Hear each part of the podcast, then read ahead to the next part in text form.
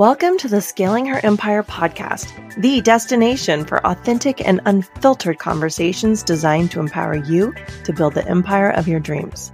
I'm Jaime Parks, coach, audiologist, and CEO of an eight figure business obsessed with constantly pushing my own boundaries and guiding you to do the same. Here, we're all about deepening our leadership, mastering our mindset, and stepping into our greatest potential. One thing I firmly believe is we are always in the right place at the right time to build the empire meant for us.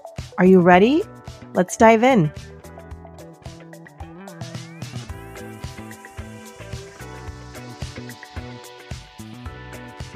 Hello, welcome back to episode two of Scaling Her Empire. I am so grateful that you are here, and I am so grateful for myself for showing up I cannot believe that I have at this point hit record a couple of times and I'm doing the damn thing. I heard the term vulnerability hangover the other day and it resonated with me so much. I was like, yes, that's exactly how I feel. This is such a exciting time for me to try something new. It's also one of the scariest things I've done. So I'm feeling pretty vulnerable, but it actually relates to my topic today and I think this topic will really resonate for you, but it's the belief I have that there is nothing more powerful than a woman with a purpose. That purpose could be pain. That purpose could be a dream. That purpose could be pleasure. It can be anything. But when you have that rock solid purpose, you are unstoppable. Doesn't mean it's going to be easy. Doesn't mean there's not going to be fear. It just means that you're going to keep moving until you get there. And you know this to be true when somebody tells you, oh, you can't do that, or are you sure you want to try that? Or that doesn't sound like you. And all of a sudden, something inside your head just switches and you go, oh, yeah, watch me. I'm going to crush this and prove you wrong.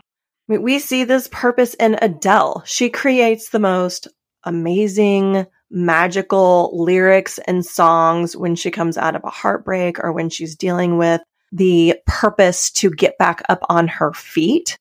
I mean, it also doesn't hurt that she just has a amazing voice. I'm a huge Adele fan. Love her. But I love that, you know, she harnesses that energy to accomplish something. And that is where my belief comes in that we are the most powerful when we have a purpose, when we have a why. And you hear a lot of people talk about your why. I think it's the same as purpose. And it's the reason that you keep going when you are terrified, when you are scared, when you have so many questions and you're not sure if you're doing it right or you're doing the right thing, but you know you just have to keep moving forward. You know, what is your why for doing anything? And I mentioned in the last episode that before I started a podcast. One of my assignments in a podcast course was to get really clear on my why. And my why for starting this podcast is to step into who I am, challenge myself to stop hiding and to actually do the things that I love, which are talking about female empowerment, self development, growth, and just becoming the best freaking version of myself that I can. And clearly, I'm not there. I'm human. I make mistakes, but it's still a favorite topic of mine, and it's why. I think finding a why can be difficult for some people. So if you fall into that category of you have big dreams, but you're not really sure how to get there or even why you have them, maybe you even have a really good life on paper. Maybe you are checking off all the lists and you're in a corporate job and you're moving up the ladder, but you still have a desire within you to do something different and big, but you're not sure why. Tapping into your gut, your heart is very powerful in giving you the motivation because when we have a deep, meaningful why, it becomes the fire that gets us to move. It also is the motivation to keep going when things are really, really hard. When you hit record on your first podcast and you have to stop and start 15 times and then you delete it and then you wait another week and then another month, and then you change everything about it. Your why is what keeps you going. I speak from experience on this one, sadly. But defining your vision is something you should really spend some time with and connect with it. You know, I think there's a couple of ways you can do this. Number one, take a minute to actually define what you want to achieve and the impact that you want to make in your life. And with that, it's not just successes, it's feelings. How do you want to feel when you get there?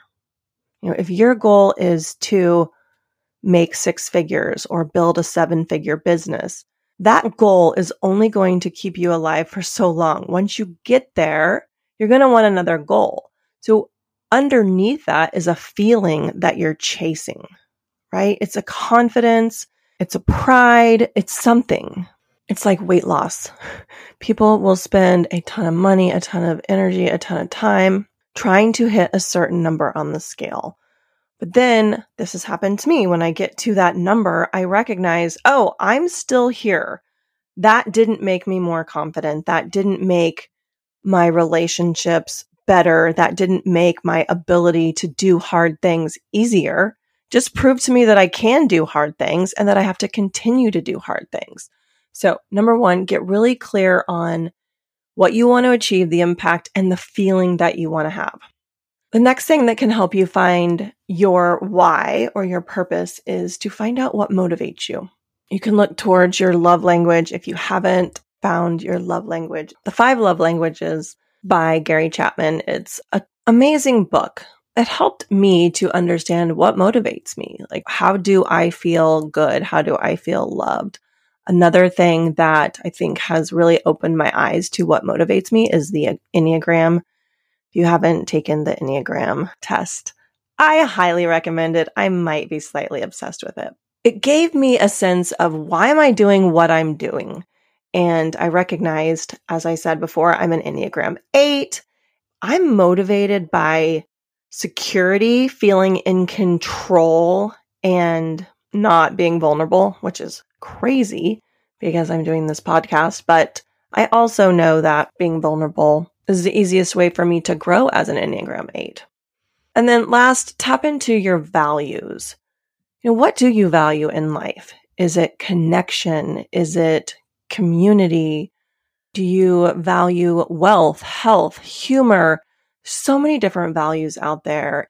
For me, they were a huge key to why I do certain things that I do, but also what I'm trying to achieve and what impact I want to have in my life. And your why changes all the time. You know, what motivates you today may change. And I've seen this in friends who've had really significant things happen in their life. They lose a loved one too early, or they have a baby, their child has health issues. And then the purpose and the why change. And that's totally fine. I had a big shift in my purpose about 10 years ago when I first started my business. I was working for a group of audiology clinics in the Midwest, and I really enjoyed my job. I had a ton of autonomy. I was finding my rhythm in that sales role, and I really loved it. I was in management. Things were going well on that side, but Russ and I were also nearing the end of a five year journey of infertility. And things lined up so smoothly. I couldn't have done it better myself. As we were wrapping up our infertility journey and I was dealing with the grief and the shame and the sadness that I was not going to be a mom, my company was also sold to a huge corporation. And even though I felt like, oh my gosh, I'm an audiologist, where am I going to go? What am I going to do? I'm not going to be a mom. You know, it was like this whole tornado of feelings just like rolling around in me. And all of a sudden, when I found out I wasn't going to be a mom, I still had a desire to do big things and create a legacy. It just became perfectly clear to me that I was going to open a private practice. All of the energy I had spent trying to have a baby, the ups and the downs. It just was like channeled into this motivation to do something big for myself. And also, I had a vision of expanding practices so that other audiologists like myself could have an environment to work in where they had a ton of autonomy. That became my new passion and my new purpose as I closed the door on trying to start a family. Now, fast forward 10 years, here we are today, and I have over 70 employees, 20 clinics, we're in eight states. It's a huge company. Through growing my audiology practice, I've recognized that I have a huge sense of purpose and fulfillment when I'm helping other people achieve their dreams, particularly women. I love working with women who want to hit certain goals and all of my employees do big goal setting at the end of the year. We walk through it. I really love helping people to tap into their greatest potential. And I never even knew that was a passion of mine. It came to me through building this company, and the company came through the pain of knowing I wasn't going to be a mom.